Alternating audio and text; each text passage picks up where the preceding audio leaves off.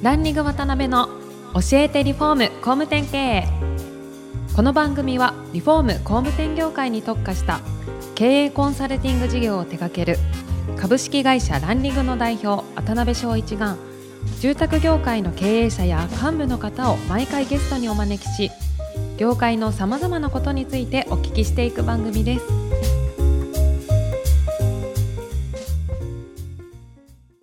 皆さんこんにちは。さあ今週も始まりましたランリング渡辺の教えてリフォーム工務店経営第153回目アシスタントの牛久保ですパーソナリティの渡辺翔一です。今週もよろしくお願いしますよろしくお願いします。内山さんよろしくお願いします。よろしくお願いします。あっという間に4回目、名残惜しい最終回になりましたが、はいはい。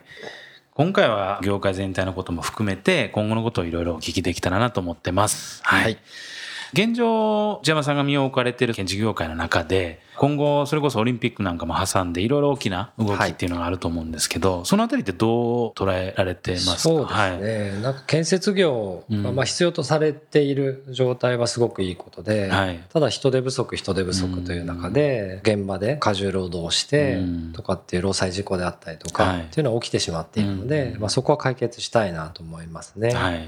ただ業界にとってはこのタイミングってすごくいいと思うんですね。うん建設業界全体がお金ない時に変革するって難しいと思うので確かに確かに。すごくいい方向うにん。皆さんが投資できるタイミングかなと思っています。なるほどね。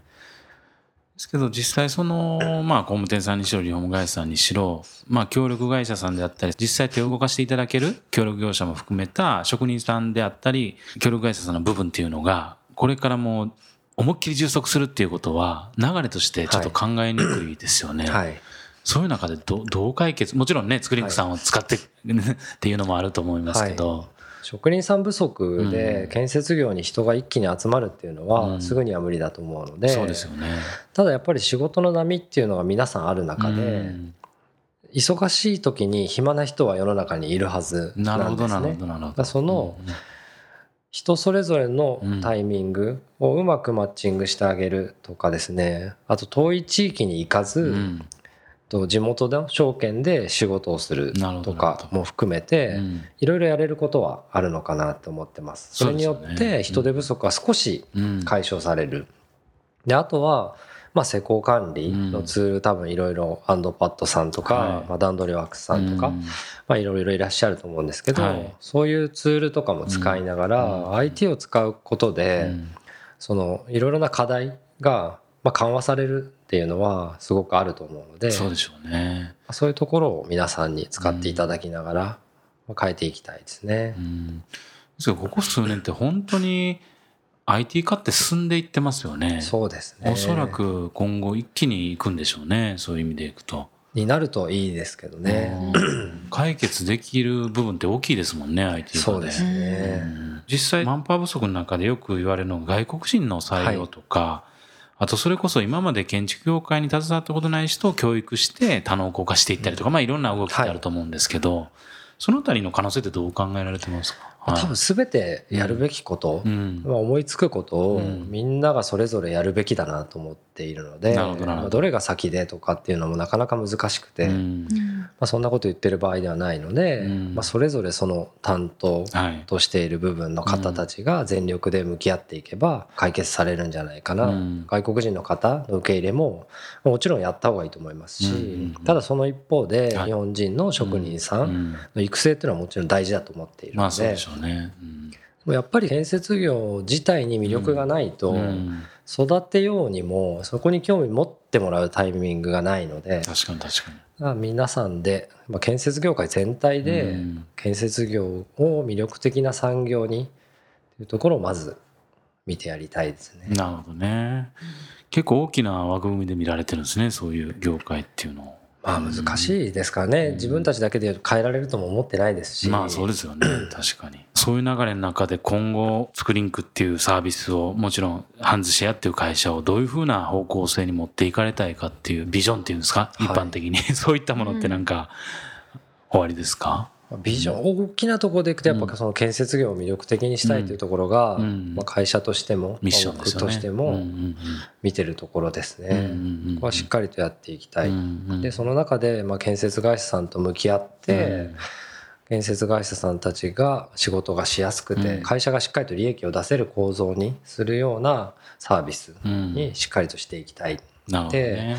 ぱりその頑張った人が報われる世界にはしたいと思っているので、まあ、いい職人さん、うん。いい会社さんとあとその努力をしてない職人さんとかも含めてちゃんとこういい人がまあ評価される、うん。まあ、建設業界っていうのを作り上げていきたいって思ってますね。なるほどなるほど。うん。でそういうところを目指すには多分仲間とかあのスタッフとかいろんな本当に仲間が必要だと思うんですがどんな人と働いていかれたいとかどんな人と一緒にこう人生を送っていきたいなみたいなのってあります？そうですね、はすごく、うん。なんですかね。その瞬間の能力ははもう人それぞれあって、うん。ですけどしっかりとこう前向きうにん。努力をできる人、うんうんで諦めず挑戦し続けられる人うん。っていう人と仕事はしたいですかね。なるほどね。個人的にお聞きしたいんがそういうねいろんなこう業界 IT 業界であったり建築業界であったりいろんなところと交流はい。お持ちだと思うんですけどそういうプロセスの中でなんかこういう会社になりたいなとかこういう経営者になりたいなっていう参考とする企業とか組織とか経営者とかってあれば教えてもらえたらなそうですね、はい。あまりその目標としてる経営者とかっていうのはないんですね。あー社長にねなりたくなかったぐらいでね。おっしゃってましたね。ただ、まあ、ソフトバンクの孫さんとか見てるとうん。宇宙人みたいな状態でそうですよね。すごいなと思いながら、うん。まあ、そこに行こうとも、まあ、自分の中では思えてないですし、まあどちらかというとこう自分がどういう経営者になるかというよりはサービスがどこに向かうかとか、うん。誰の役に立ってるかとか、うん。そこを見てますかね、うん。なので憧れてる経営者とかあまりなく、なんか内山さんどういう状態になれば嬉しいんですか、うん。将来。うんうん。個人的個人的に。に。全産業の中でうん建設業で働きたいっていう人うがんうん。一番になったらうん。うん嬉しいかもしれないですね。ああそれにちょっとでも寄与できる。そうですね、うん。あんま個人的にどうなりたいとかっていうのがあまりないですね、うんうんうんうん。何やってる時が一番楽しいですか？まあでも仕事してるの楽しいですよ。まあ楽しいですよね、はい。もちろんね。うん。えーなるほどね。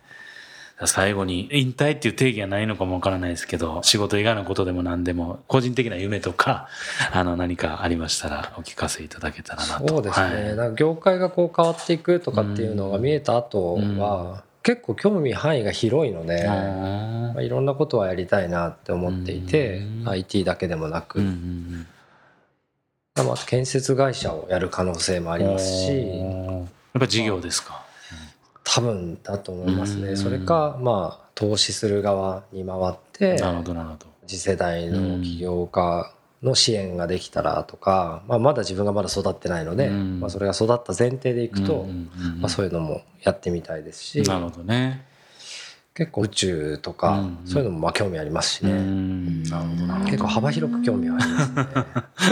なるほど妄想してそうですねタイプ的に。ありますけど、まあ、基本表に出ないことをしてたいですね。な確かに、はい、それは裏裏方がいいです。同じくですね。はい。なんか4回を通じて、そうですね、スクリンクっていうサービス自体の非常に大きなうん可能性をやっぱり感じましたね。はいやっぱりうちのお客さんでも本当にそういう協力業者さんとかにお困りの会社さんとか増えてきてるんで、やっぱ御社のようなサービスがちゃんと成り立っていけば、非常に建築業界の、はい、底上げにはなるんじゃないかなと思いましたね。はい。どうでしたか、牛久保さん、4回通じて。はい事前に会社のことを調べてはきたんですが、うん話を聞いてそのサービスの必要性っていうのがすごいあるんだっていうのをすごくよくわかりました。はい。ね、ちょっとネガティブなんですとかおっしゃってましたけど、でもすごいしっかりサービスのこととか、うん業界のこととかを考えてらっしゃるのはめちゃくちゃ伝わってきたので、うん。はいこの業界をそうそうそう、はい盛り上げてね出たくないだけでうん。ネガティブではない。ネですガティブじゃないですね。多分。はい。修正入りましたそうそうそう。はい。はい、ありがとうございます。やっぱり一つのサービスってそこの裏にあるね、思いが本気じゃないとなかなか広がっていかないと思うんで、まあそのあたりは4回を通じてですね、非常に感じましたので、ぜひ視聴者の皆さんもですね、まず登録をしていただけたらなと、うん。見ていただければ。見ていただければと思い。無料ます。ですからね。はい。はい。ということで内山さんには今回を含め4回にわたりご出演いただきました。貴重なお話をありがとうございました。ありがとうございました。ありがとうございました。今回もランリング渡辺の教えてリフォーム工務店経営をお聞きいただきありがとうございました。番組では渡辺や住宅業界の経営者幹部の方へのご質問を募集しています。ウェブサイトランリグにあるお問い合わせフォームよりお申し込みください。お待ちしています。